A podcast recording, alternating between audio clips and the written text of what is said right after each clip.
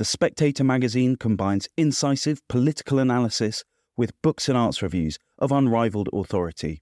Subscribe today for just £12 and receive a 12-week subscription in print and online, plus a £20 Amazon gift voucher, absolutely free. Go to spectator.co.uk/voucher.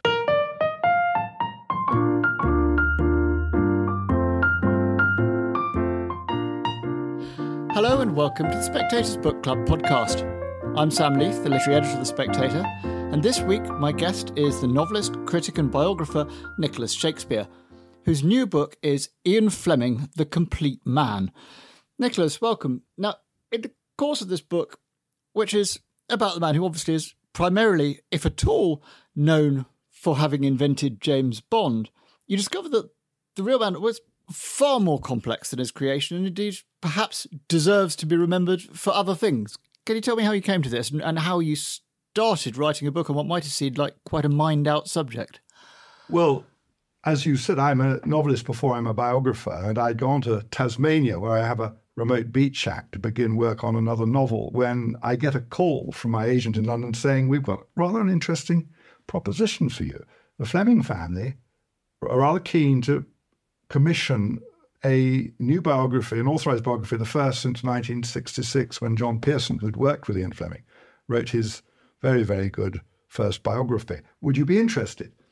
My first reaction, I have to say, was slight wariness, because I tilled in the vineyard of Peter Fleming before for a non-fiction book on Churchill coming to power, 6 Minutes in May. And I'd been very impressed by Peter Fleming. But the image I got of his younger brother, Ian, out of Sideways Glances was very, very different. I had an image of a kind of wife-beating cad who spent his time playing golf and being a kind of sardonic Eldertonian to all the people he comes in touch with. I wasn't particularly enamoured of his character as I saw it, or his oeuvre, which I'd read and enjoyed, but I wasn't a kind of Bond fan. And it struck me that only last week that possibly the moral of Ian Fleming's story is don't run off with the wife of the owner of the Daily Mail if you don't wish forever after to be rendered into tabloid fat, because essentially the Daily Mail never reviewed Casino Royale when it came out and have held Fleming up to, as a kind of caricature ever since. And I'd imbibed that caricature. So I asked for 2 months to do due diligence, as it were, to see whether I did want to spend 3 or 4 years in the company of a cad, which is what this might entail. Can I ask briefly what's your sense of what made them approach you? I mean, you're also a very distinguished person in all sorts of ways, but what do you think made them think Shakespeare's our man for Fleming? I suspect they may have read a biography I wrote 20 years ago on Bruce Chatwin, who was somebody I had known and rather admired. But also in this book on Churchill coming to power in 1940, I had gone to the Fleming estate and looked at the archives in regards to Peter Fleming. And it was Peter Fleming's daughters who approached me, who represent the Fleming estate. So they must, I suppose, have at least not been put off by how I approached the documents they gave me in relation to their father, Peter. What's happened in the course of my 2 months' diligence? Two things. I discovered that Ian Fleming was a much kinder person than hitherto I'd suspected. I mean, every single woman who falls in love with him, and many, as Rebecca West said, there are enough to fill the Albert Hall, talked about his kindness. Now, that was not a quality that I'd associated with the creator of 007. And for a biographer, that's a prized quality to try and extract, especially in defiance, in the teeth of a different image. You know, even the woman who bought him Goldeneye, Maud Russell, with whom he'd had an affair during the war, 6 years after his death, I find an unpublished diary in which she's saying, I think continually of Ian, of his kindliness. That really lodged in my head and was almost a tilting factor. The second thing I discovered is that he was a much more important person than I'd realised. I think I'd absorbed the cartoon image that Max Hastings, my very esteemed former editor and yours at the Daily Telegraph, had of Fleming and can't be shifted from, the idea that he was never more responsible than for out trays, in trays and ashtrays, and was a kind of chocolate sailor at Room 39 during the 6 years of the war. and in a sense had kind of beefed up what he'd done there in the Bond books. Well, I found a very, very different truth.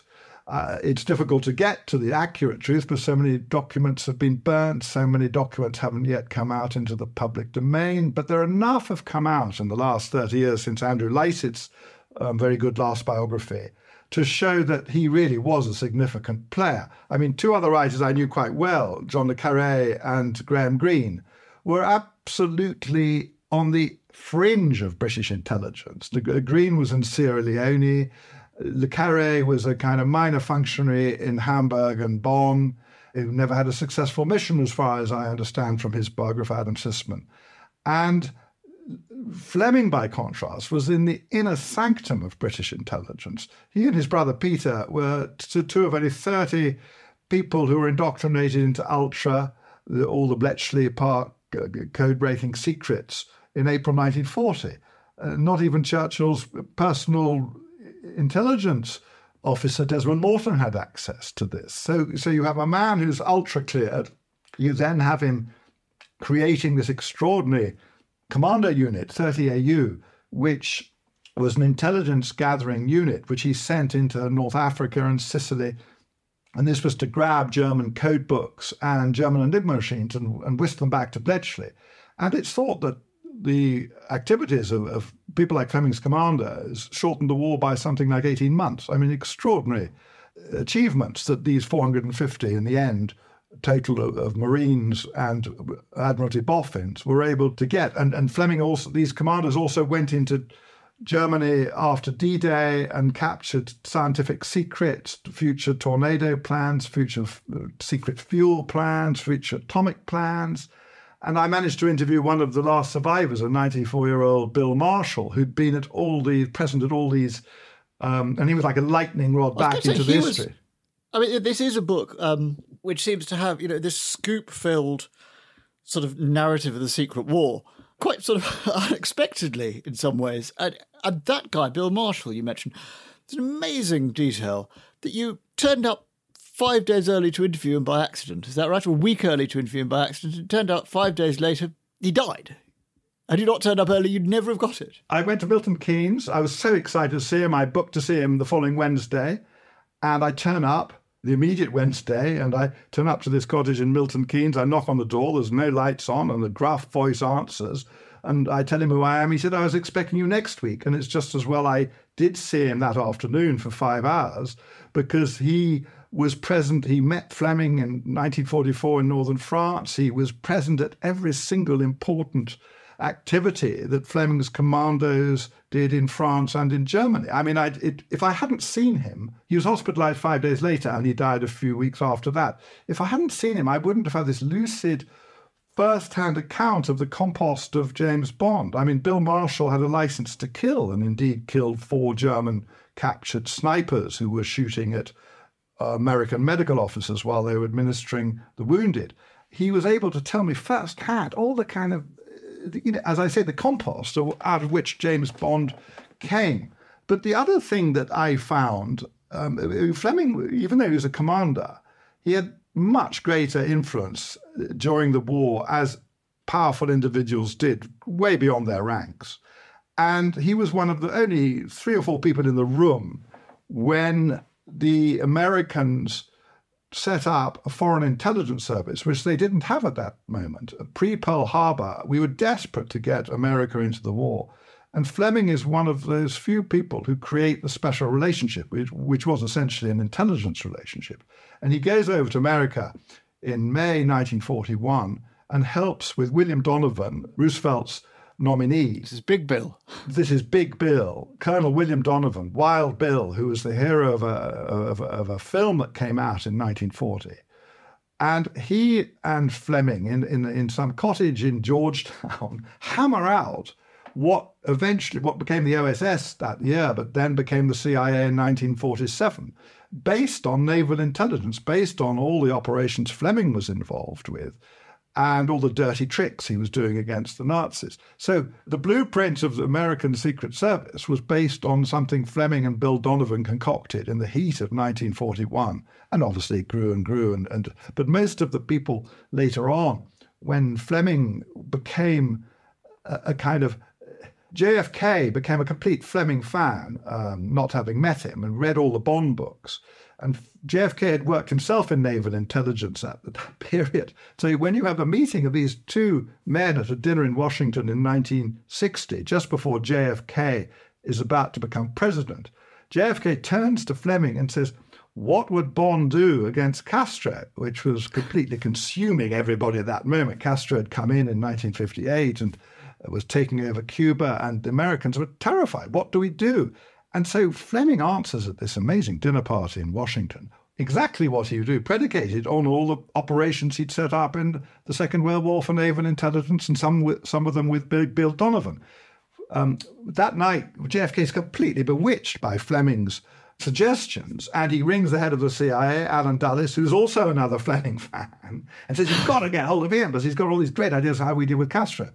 Well, JFK becomes president that November, and the following year you have the Bay of Pigs operation, absolutely disastrous, but all predicated on what Fleming had suggested. I mean, the head of the task force who sent in, Bobby Kennedy, says, you'll know James Bond. And after it's a disaster, Kennedy says, that wouldn't have happened to 007. So the whole of the Bay of Pigs is kind of structured as a kind of James Bond paradigm. But it's not any JFK who becomes obsessed with 007 and this, the idea of the individual who can kind of save the country. It's also the man who kills him. Lee Harvey Oswald is obsessed by Fleming's books, partly because JFK chose From Russia With Love as one of his favourite books. Lee Harvey Oswald defects to Russia, becomes a menial operator in Minsk, and comes back with his tail between his legs, sees that Kennedy loves James Bond books, buys them, and finds that in From Russia With Love there's this amazing assassin called Donovan, possibly based on William Donovan, the name, who becomes the prize assassin of Smersh. And the night of the From Russia With Love being shown at the White House, again, these are fantastic details that one finds as one pushes the wool over the history of that period. The night the From Russia With Love is playing in the White House projection room, Kennedy can't be there. Many of the people who were at the dinner party were there. Kennedy's in Dallas, and we all know what happens then. And then when the FBI burst into Lee Harvey Oswald's flat, they find 4 James Bond books. But they also discover that all that summer, Lee Harvey Oswald has been carrying around as an alias. His alias is James. So I found that extraordinary, the effect that James Bond had on people like Kennedy, and also people like Eden, who, of course, fled to Goldeneye during the Suez Crisis. And to recuperate, he flees during the worst drama post-war for Britain in 1956 to the very place where James Bond had been conceived 4 years earlier. And there's a marvellous image that possibly the novelist in me was attracted by, that Eden is paddling around in Ian Fleming's dinghy in Goldeneye on the beach, which has a leak, and he's kind of sinking into the water, the same waters out of which James Bond emerges, because suddenly everybody looks at this house, Goldeneye. Beaverbrook, who has a house in the north of Jamaica, suddenly serializes From Russia With Love. And just as Fleming is about to kill off Bond, suddenly he is resuscitated, and suddenly he sells copies, suddenly there is an interest in Bond that allows him to go on feeding the machine. And I find it really fascinating that Bond touched so many people at this period, and especially the readers who were kind of persuaded that although we'd lost an empire, somehow Bond was a kind of one-man Suez task force and restores Britain and the British Secret Service that had been contaminated by Philby and Maclean and Burgess. Somehow Bond redeems us all. And so the lower the sun sets on the British Empire, the sharper the glow on Bond, who'd been born into it. Yes. As you say, he sort of shapes and is deeply involved in all these crucial events of the 20th century and reflects decolonisation. But can we just sort of start by going back to the very beginning? Because the man out of whom they came, because Fleming, he becomes very distinguished, he becomes very famous, he's massively important. And yet, to start with, until he's in his early to mid-20s, he's kind of rudderless, isn't he? Can you sort of sketch the sort of family setup from which he emerged? Because he's got sort of heroic father, nightmare mother, utterly outshone by his older brother. How did that affect the makeup of the man? How do you kind of read him as a young man? I think he's born of great privilege, even though He's a grandson of poverty. His grandfather, Robert Fleming, was born in a two-bedroom slum in Dundee. And I went back with Fleming's nephew, James Fleming, to find out the traces of Robert Fleming in Dundee. And he emerges from this two-bedroom house and works for a jute mill, and then discovers a way of investing all the money from the Scottish jute merchants in the Scottish diaspora in America, which funds the railroads, the kind of modern internet equivalent. The internet boom was the railroads in those days. And suddenly Robert Fleming becomes one of the richest men in Europe, and he has the house in Grosvenor Square, which later becomes the American embassy, where JFK's father becomes ambassador. And Robert Fleming starts his bank, Robert Fleming Co., in 1908, which is the same year Churchill becomes the MP for Dundee. And so the kind of strange link between Churchill and the Flemings. Churchill would write the obituary of Val Fleming, Fleming's father, after he dies in 1917 in the Times. And the Fleming, Val and his brother, worked for Churchill's regiment, the Oxfordshire Hussars, in Oxfordshire. And all that, we realise, is because Churchill, as MP for Dundee during these vital periods, the most famous Dundonian would have been Robert Fleming, and he would have beaten a path to his door outside Henley to go shooting with him. And so Ian Fleming grows up suddenly as the son of wealth, and his father, Val, is MP for Henley, Boris Johnson's old seat, and dies a hero's death in 1917, and is in many ways a model for Bond. And Fleming would join his father at the front only under the guise of Bond, really. And the other thing that happens in his childhood is that his elder brother, Peter, has colitis almost immediately when Ian is born. And so the attention of his mother, Eve, is wrenched away from Ian the moment of his birth, and really remains wrested away for the next 4 years. And I think that explains this sense of melancholy in him. It entrenches early on a sense that his elder brother is the favourite, the pedestal child. The attention is totally taken away from him.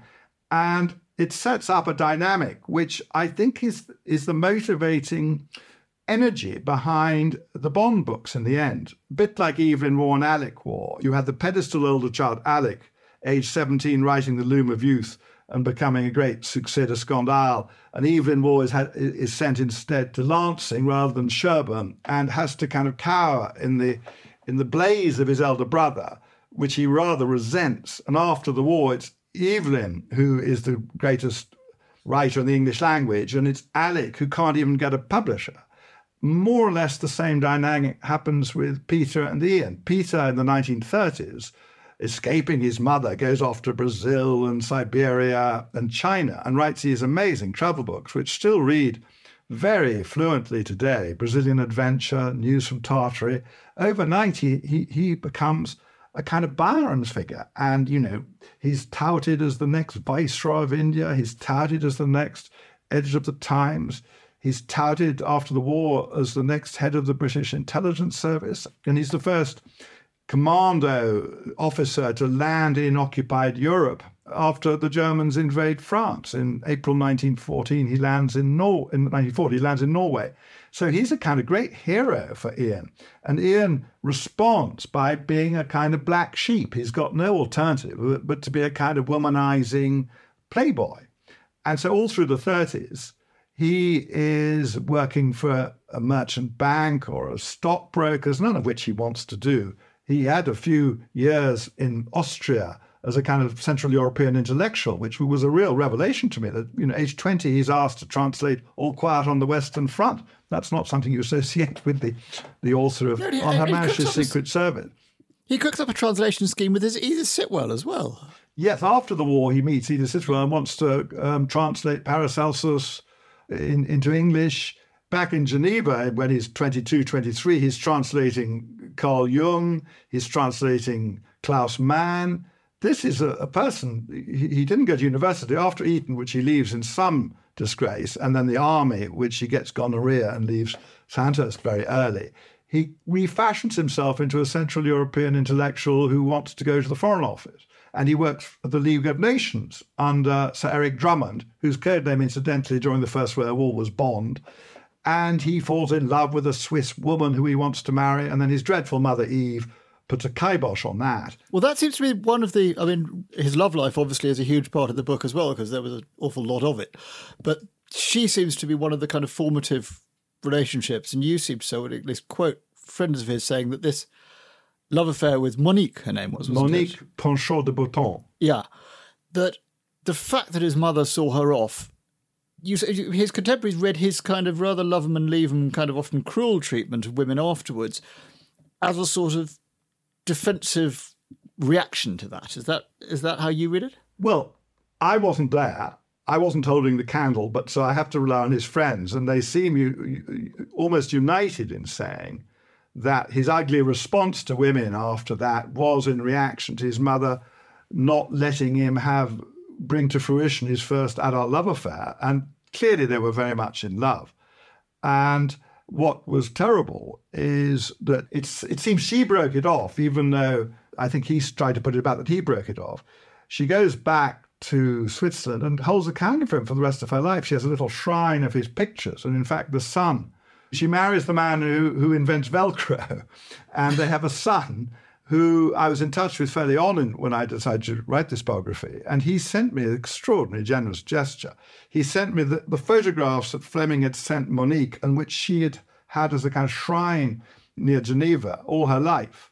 And I've had these on my desk while I was writing my biography. It's a kind of talisman. And the main picture was of Fleming looking at me, this sardonic gaze, veiled with cigarette smoke, bow tie, and he seemed very distant from me. I couldn't penetrate that inscrutability.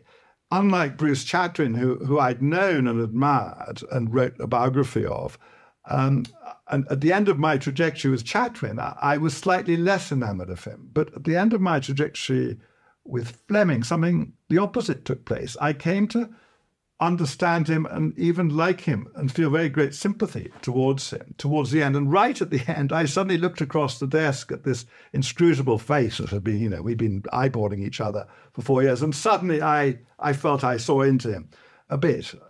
And I felt I liked him, which was a nice trajectory because biography is quite a punishing lens. And too often the biographer is repelled at the end by their subject. But in this case, I wasn't. Sorry? Roger Lewis syndrome. Oh, is that? Yes. Roger Lewis turning on Burgess being the kind of... Well, I think I'll tell you who was the worst syndrome for that was the man who spent 20 years of his life writing the biographies of Graham Greene, Norman Sherry. I had an email from Piers Paul Reid yesterday, one of great contributor to The Spectator for many years and a wonderful novelist. He said on the day Sherry finished the third volume on Graham Greene, he rang Piers Paul Reid and he said, "I hate him." Well, I didn't have that at the end of my Fleming Odyssey. Yeah. Now, Fleming, for a lot of the latter half of his life, Fleming kind of colluded in the idea he'd been a chocolate sailor. He played down his achievements. It was, his secrecy was a sort of necessary, constitutionally necessary cover.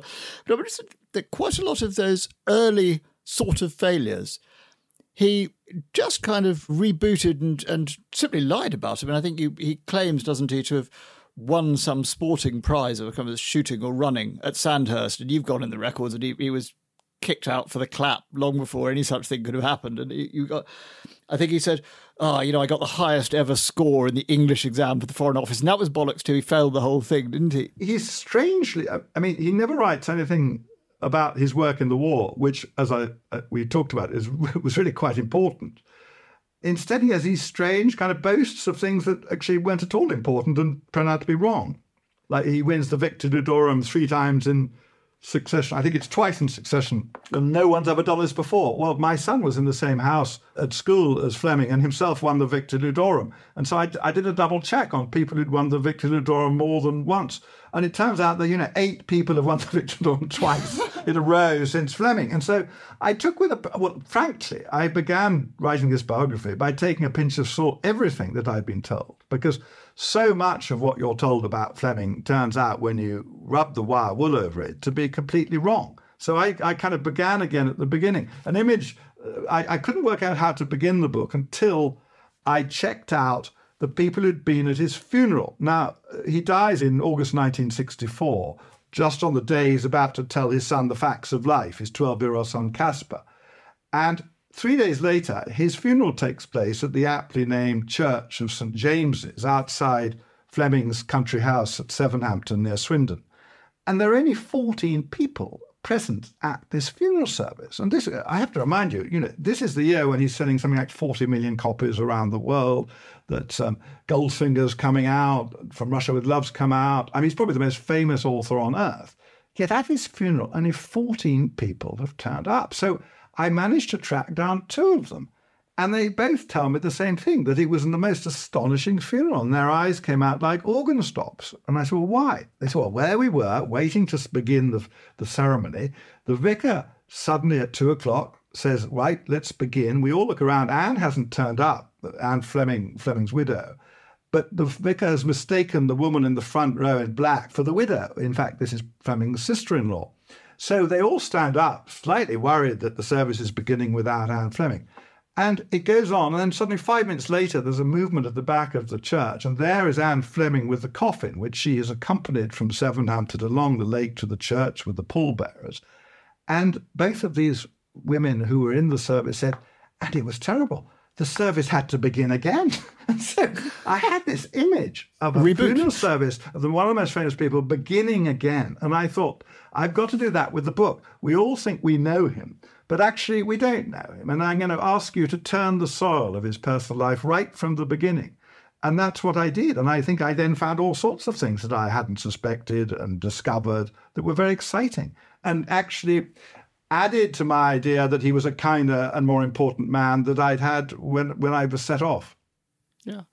The sort of image of him as slightly cruel, slightly sadistic, which kind of plays back from James Bond, the extent to which that's to be qualified seemed to me there's a really extraordinary detail that I'd like to talk about. Maybe I expect it struck you as well. Another of his great loves, is before his affair with Anne and his marriage, is this woman Muriel. And Muriel's death in the war, his reaction to that, or lack of it, is absolutely extraordinary. I think it's the tobacconist, I think, is the anecdote you tell. Can you set that in context a bit and say what you think it says about him? Well, this is a very good example of how you have to go a bit further with what we've already got. In the mid-1930s, he meets in Kitzbühel in Austria, which became his kind of second home, a young Englishwoman called Muriel Wright, who came from an upper-class family in Yorkshire. And they start having an affair. She adores him. He clearly loves her, but doesn't want to settle down just yet with anybody. But he gets her a job as a dispatch rider at the Admiralty during the Second World War. And all the men in his office completely fall in love with her and can't understand why he doesn't become the husband of Muriel. And I tracked down Muriel's cousins, and one by one, they built a slightly different picture that he had been coming up to Yeldersley, which is the house in Yorkshire, to ask the father's hand for Muriel's marriage. He decided he was going to get married now. And what happens then is that Muriel is killed in a bombing raid in London, and she's going out to try and protect her dog, and she's killed. And Fleming is completely shattered in some accounts, and in other accounts completely, as you mentioned, insouciant. There's this story that the following day he goes to collect his Morden cigarettes from the tobacconist, and it was usually Muriel's job to do this, but since she was dead, she couldn't collect them, so he went to collect them. And the woman said, we've still got them for you. Why didn't she come? He said, she was killed last night. And then he hops back into his car. Now, that's taken as a sign of his complete callousness, his coldness, his cruelty, whatever you like. I mean, that feeds into the Daily Mail caricature. But what happened with Muriel, with Maud Russell records his reactions those days. And she says he comes round to her and his fingers are trembling. He's completely shattered. He can't talk about it. And then he leaves her. He says he's going to Scotland. Well, I discover that, in fact, he's gone to her funeral up in Yeldersley. And I track down a letter that he then writes to her parents. And that letter is fabulous because it's never been seen before. And it completely unequivocally shows you how devastated he was and how heartbroken he was. And that was rather comforting to think he wasn't this cold, cruel, calculating person. He was capable of being scratched, but he wasn't very good at revealing that. And then, do you think that in some sense, you talk about the Bond books as being not quite a bait and switch, but an attempt to put certain of the experiences he had, to kind of get them out there while he wasn't able to talk about them, if you like, in non-fiction. Was it also a way of putting aspects of himself that he wanted to kind of preserve? I mean, the softer side of him isn't in Bond, is it? I mean, is it a sort of like this is an idealised version of myself, or this is a self-punishing version of myself? What was he doing, do you think, psychologically with those books?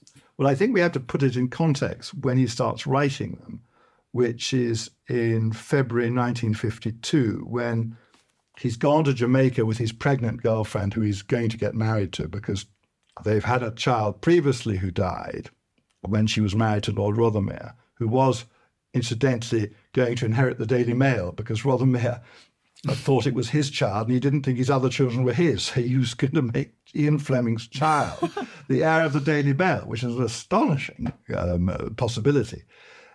But so Anne Rothermere gets pregnant again, and so she leaves Rothermere and goes to Jamaica with Ian, and he has to marry her, the upright side of himself, because it would be known that this was his child. I don't think he wanted to get married. I think their love affair was fabulous when it was illicit and not so great when wedlock is about to become padlock. So I think in this moment, as his child is about to be born, he creates his own Cold War child on paper, which is to recreate his bachelor life, but to set it in the Cold War. So he does all the operations that he put forward to his boss, Admiral Godfrey, against the Nazis, and many of which he wasn't able to go on himself, although he wanted to, because he was such a security risk. But often he put other people in those operations. So he creates a kind of version of his bachelor self in the Cold War. And a lot of the love of... I'm very amused by people predicting that, oh, God, he was so good about predicting the swinging 60s or the sexual revolution. Well, that's absolute shite, because he was just basically transferring the love affairs he'd had in the Blitz, when everyone was sleeping in bed with each other, and puts them in a Cold War austere setting. And it all seems frightfully modern, but it's just a rehash. Similarly with his operations against the Russian enemy now rather than the Nazi enemy. One other thing is that in 1945, as the war's coming to end, he is one of those who is contributing to the Bland Report on the future of British intelligence. Not even Richard Dearlove, the ex-head of MI6, knew that Fleming had been a contributor, and Peter Fleming as well. And Fleming is chairing JIC meetings, and he's chairing Joint Intelligence Bureau meetings. I mean, these are fantastically important positions. There's no chocolate sailor. I mean, I tell Max Hastings, you can't be a chocolate sailor and chair a Joint Intelligence Bureau meeting on the future of British intelligence. In August 1945, he is offered a very important job in this future intelligence service. And he toys with taking it, and then he decides not to go and work for Lord Kemsley, setting up the foreign coverage of the Sunday Times and all those papers with 88 correspondents, in a sense, mimicking naval intelligence, many of these. Yes, he more or less suggests he's still a spook at this stage. He's still a spook. I think he's contributing SITREP reports from these correspondents to British intelligence, and he's clearly keeping in touch with British intelligence, and as you would do if you'd be possibly going to be running British intelligence. And so I think what Bond is his attempt to explore what would have happened to Fleming if he continued on in the intelligence service during the Cold War as an operative. I mean, Bond doesn't have any access to secrets like Fleming did. But I think that was he's retrieving his bachelor self parallel to his impending marriage and domesticity, the pram in the hall. He's giving Bond a gun to go out into the world and having duty-free sex and into climate in post-war Britain. You know, they're all spam munchers in a terrible, you know, rationing is lasting till 1952. So I think he's telling the world what he's up to during these 2 months of the year when he's in Jamaica enjoying the sun and the tropical fruit. And sort of grown up in the world laps it up. As well. This marriage to Anne, do you think... I mean, it struck me when you're describing Anne's character, she sounds sort of dangerously close to Fleming's mother in terms of, you know, being a drama queen, being a nightmare, being sort of addicted to luxury. I mean, do you think he did essentially fall into that cliche trap of marrying his mother? I think he did. I mean, Anne Fleming's a very difficult person to humanize. She's like a coral brought up from the reef. She drains of color when you bring her to the surface. And clearly she prospered when she was with her own people in her own setting.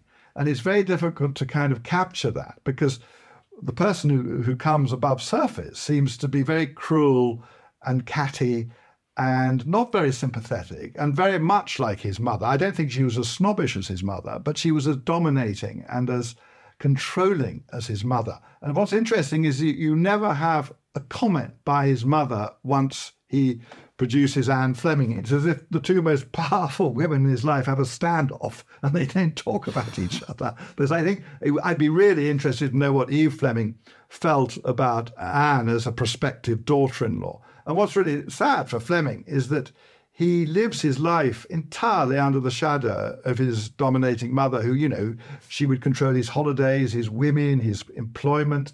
All his professions are chosen by her, but he only escapes her for 2 weeks at the end of his life. She dies right until the end, and she controls the purse strings too.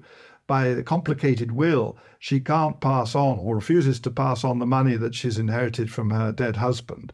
And so her four sons are in a constant state of kind of hands outstretched for the next bauble. And that's a very humiliating position to be in. And I think Fleming was psychologically in that position right to the end of his life, even though suddenly at the end of his life, he seems to be making a lot of money. It's not quite as much as people think because the Labour government is taking 91% of it. But it's still, he's suddenly successful in a way that he hasn't been. And he only is able to enjoy this for 2 weeks after his mother's death. You say that he was obviously very important in intelligence during the war, but you know, just much to his chagrin, he can't hair off like his brother and be involved in actual operations. But he did here and there find himself, if not in the thick of it, on the edges of it. I mean, there's an extraordinary story of him sort of basically hopping across the channel in order to retrieve a whole bunch of Belgian gold. Well, this is one of the exciting things about always... I mean, if one was to do a biography of Shakespeare, you would find new stuff. I mean, that's what keeps us going, because there's always new stuff out there. So this begins with me standing on a cold day on the River Charles in Boston, watching my son row. And I'm introduced to the oldest member of the boat club, who's a 96-year-old Belgian called Francis de Barneffi, who'd been a doctor who'd treated Sylvia Plath. But more than that, he'd been a rower. He'd been the first rower at Henley after the war in 1947. And before that, when the Germans invade Belgium, he'd bicycled out to get down to Bordeaux as a 16-year-old. And he meets on the road his best friend's father, who is the head of the Belgian National Bank. And there are 14 lorries there in Poitiers. And the head of the National Bank says, do you want to join us on the way to Bordeaux? I'll look after you. So they get to Bordeaux. The Belgian government is meeting upstairs in a room with the finance minister, who says to Francis, when the British ambassador comes, could you just tell me?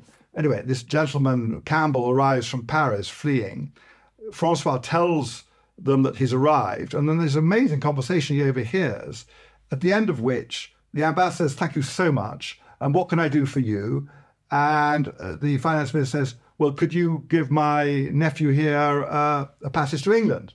So Francois gets a ticket out of Bordeaux, and it's Ian Fleming who takes him to the boat and gets him kind of away. But what I then discover is that they were discussing how to get rid of the Belgian gold reserves, which were in these 14 lorries. And it's the British ambassador who was going to arrange for some boats to again take them out of Bordeaux. And it's Fleming, it seems, who was responsible for getting the Bowl reserves out to West Africa. And so this is, to me, this was extraordinary, because why would you send Fleming to France if he's ultra-cleared, unless it's for a very, very important reason? And this seems to be possibly one of the reasons. And it also explains why he became fascinated by gold. And so, as a photographer, this was just dynamite. But it only happened because of a chance conversation on the banks of the Charles. That's extraordinary. Also, there is a formative during his first period as a journalist, when he's at Reuters, before the war. He goes to Russia, witnesses one of Stalin's show trials, and that seems to... There's a whole lot of fuel for what came later in there as well, isn't there? Well, he works for Reuters, which he regards as the happiest period of his life. And he said that if he was reincarnated today, he'd want to be a television journalist with a TV crew. I think he loved journalism. He was a very, very good journalist. And that accounts for the success of the Bond books. In 1933, he's going to look at this show trial, which involves 6 Metropolitan Vickers engineers. And it's interesting that Bond's father, in, I can't remember which book it is, works for Metropolitan Vickers before he enters the Secret Service himself. So Fleming is there in the court watching this show trial with one of the most terrible judges, a man who I think had shared a cell with Stalin in the First World War. And he sees at first hand the dreadful workings of the Soviet state, which we're now seeing yet again in full view today. And I think that plants in him the idea that the Soviets are the enemy, that communism is the enemy. And certainly in the Second World War, right at the end, when he makes a lightning dash to Tambach Castle near Munich to rescue the German naval archives, he's hearing in the woods a kilometre away the German tanks fire up. And I think this sound reverberates throughout his fiction after the war. It's definitely the Russians who are the enemy. And I think in every single Bond book except for one, it's always a Russian villain or a Russian-sponsored villain that he's up against. But I think that 1933 visit to Moscow, when he's the young, he's only 24, and all the other journalists are veterans like Geranti and Chalderton and A.C. Cummings, he is the one who gets the story out first. And not without some Max Hastings-style jiggery-pokery. Very much Max Hastings-style jiggery-pokery. And probably that's why Max slightly resents him. Because actually Fleming, age 24, was doing what Max later did in Port Stanley. So, again, just to kind of put you in the situation, the foreign minister is up late in Whitehall waiting for Fleming's Reuters dispatch. And the Times is waiting to publish it. And the dispatch is then sent to Ramsay MacDonald on the high seas, who is on his way to America. And then the following day, there's a meeting at Windsor with the King present, all based on Fleming's dispatch from Moscow in 1933. So that he had a taste for what journalism could do and the audience he might get. But he would have to wait another 20 years before he'd get it with Casino Royale and his Bond books. With those Bond books, I mean, it was a sort of double question. You, as a novelist and critic, how good do you think they are? And also, how good did Fleming think they were? Did he take pride in them, or did the literary gent in him resile at having become famous for being a thriller writer? There's an amazing image when From Russia With Love is released in Leicester Square and the audience is snaking twice round it. He goes to the premiere and he comes back to his small house, Victoria Square, and he serves 60 or 70 people caviar that he's won from a casino in the Touquet the day before. And all the people there are the people who had sneered at him and he had admired throughout his life, Cyril Connolly or Iris Murdoch or his brother Peter or Evelyn Waugh especially, who ends up rather ironically dying in Ian Fleming's invalid chair. And Graham Greene wasn't there, but Fleming was very jealous of these other writers who he wanted to be, but he knew he could never be. But that night, he's like more famous than any of them. And he just goes up, he takes the Alpine ascent to bed, and he just thinks it's all ashes. So I think he had a very healthy understanding of his talent, which he wished possibly he could have written one good book he talked about. But I don't think he had the patience. He could only really write at top speed these 2-month bites of energy. He didn't have it in him to do what most of the novelists he admired do, which is to kind of rewrite and go over it again and patiently go over it again. That wasn't his energy. In a sense, he was a bit bipolar. His son, Casper, was bipolar. And I often wondered if Fleming himself suffered from that. It's a heritable disability. And I think Fleming himself was possibly bipolar, which accounted for all the contradictions in his character. But a bit like Bruce Chatwin, almost anything you say of him, the opposite is immediately true. And personally, I feel he was a kind of Somerset Maugham figure. I think very, very good second row writer. And he knew that. I don't think he had any false image of himself. He wished he could have been better. He probably knew he had it in him to be better if he approached his work in a different way, but there was so much else he wanted to do with his life. And I wonder if these books we'd still be talking about if they hadn't been filmed so successfully by Harry Saltzman and Cubby Broccoli, because in a sense the films have kept the novels and James Bond alive, and whatever the formula is. And I talked to the producers, Barbara Broccoli and Michael G. Wilson, about what is it that you wouldn't tamper with? What's inviolable in this formula? And it seemed to me very little was unalterable, but what they said was that, well, he has to be an Englishman. He has to be a man, and he has to be an Englishman or Briton. He has to be fighting for Queen, King, Commonwealth, country, and he has to be incorruptible. Those seem to be the only rules, but within that he can be adapted, manipulated to do whatever you like.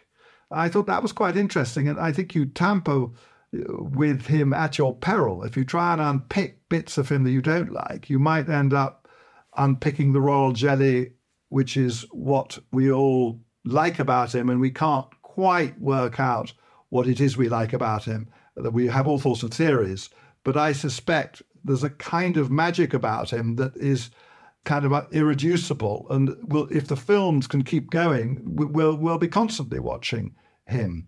But I'm not sure we would be reading him if there hadn't been the films. As you say, I think that actually the film portrayals did start to affect the way he wrote the novels as well. I mean, I know Irvine Welsh, for instance, always says, his vision of his hard man Begbie was originally this kind of bull-necked, bald-headed character. It was only when Robert Carlyle played him as a funny, aggressive little guy. That changed it in Irvine's head for the subsequent books. Did Connery have the same effect on... Well, I mean, Le Carré had the same thing with watching Alec Guinness. I mean, he adapted Smiley, having seen Guinness play him. And very much the same thing happened with Fleming. Bond only becomes Scottish after we see him in Dr. No. And I think he becomes Scottish his first time in On Her Majesty's Secret Service. Up until then, Fleming is trying to not give Bond any personal details and trying to keep him as a kind of tabula rasa that we can all imagine ourselves in his shoes, in his bed, in his car, with the aplomb of the elite. But bit by bit, he has to feed the monster with more details from himself. But I think definitely the Sean Connery portrayal he was very pleased with. And even though he hadn't initially thought that Connery would do a good job, I think he felt that he was a kind of uncouth Scotsman who wasn't going to be able to play the part of a British gentleman. But as soon as he saw the rushes of Dr. No, he changed his mind. And I think he only saw the first two films. He may have seen the rushes of Goldfinger, I don't know.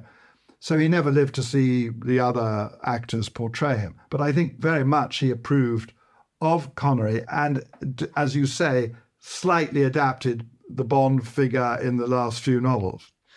Well, just to end on, the point you made at the beginning of our conversation was that actually Ian Fleming was much more important than the writer of some successful thrillers. Do you think when all the archives are opened in 50 or 75 or 100 years from now, historians will... The top line of Ian Fleming's Wikipedia entry will be, the man who helped to end the Second World War, create the special relationship with America. Do you think that James Bond will be nudged into number 2? by the long historical view? I don't think he'll be nudged into an opportunity, because it's almost impossible to underemphasize, whatever you think of Fleming or Bond, how much Bond is now a worldwide figure in a way that probably only the Queen was. And for an English or British personality, I mean, every single day in the papers, there is a reference to James Bond.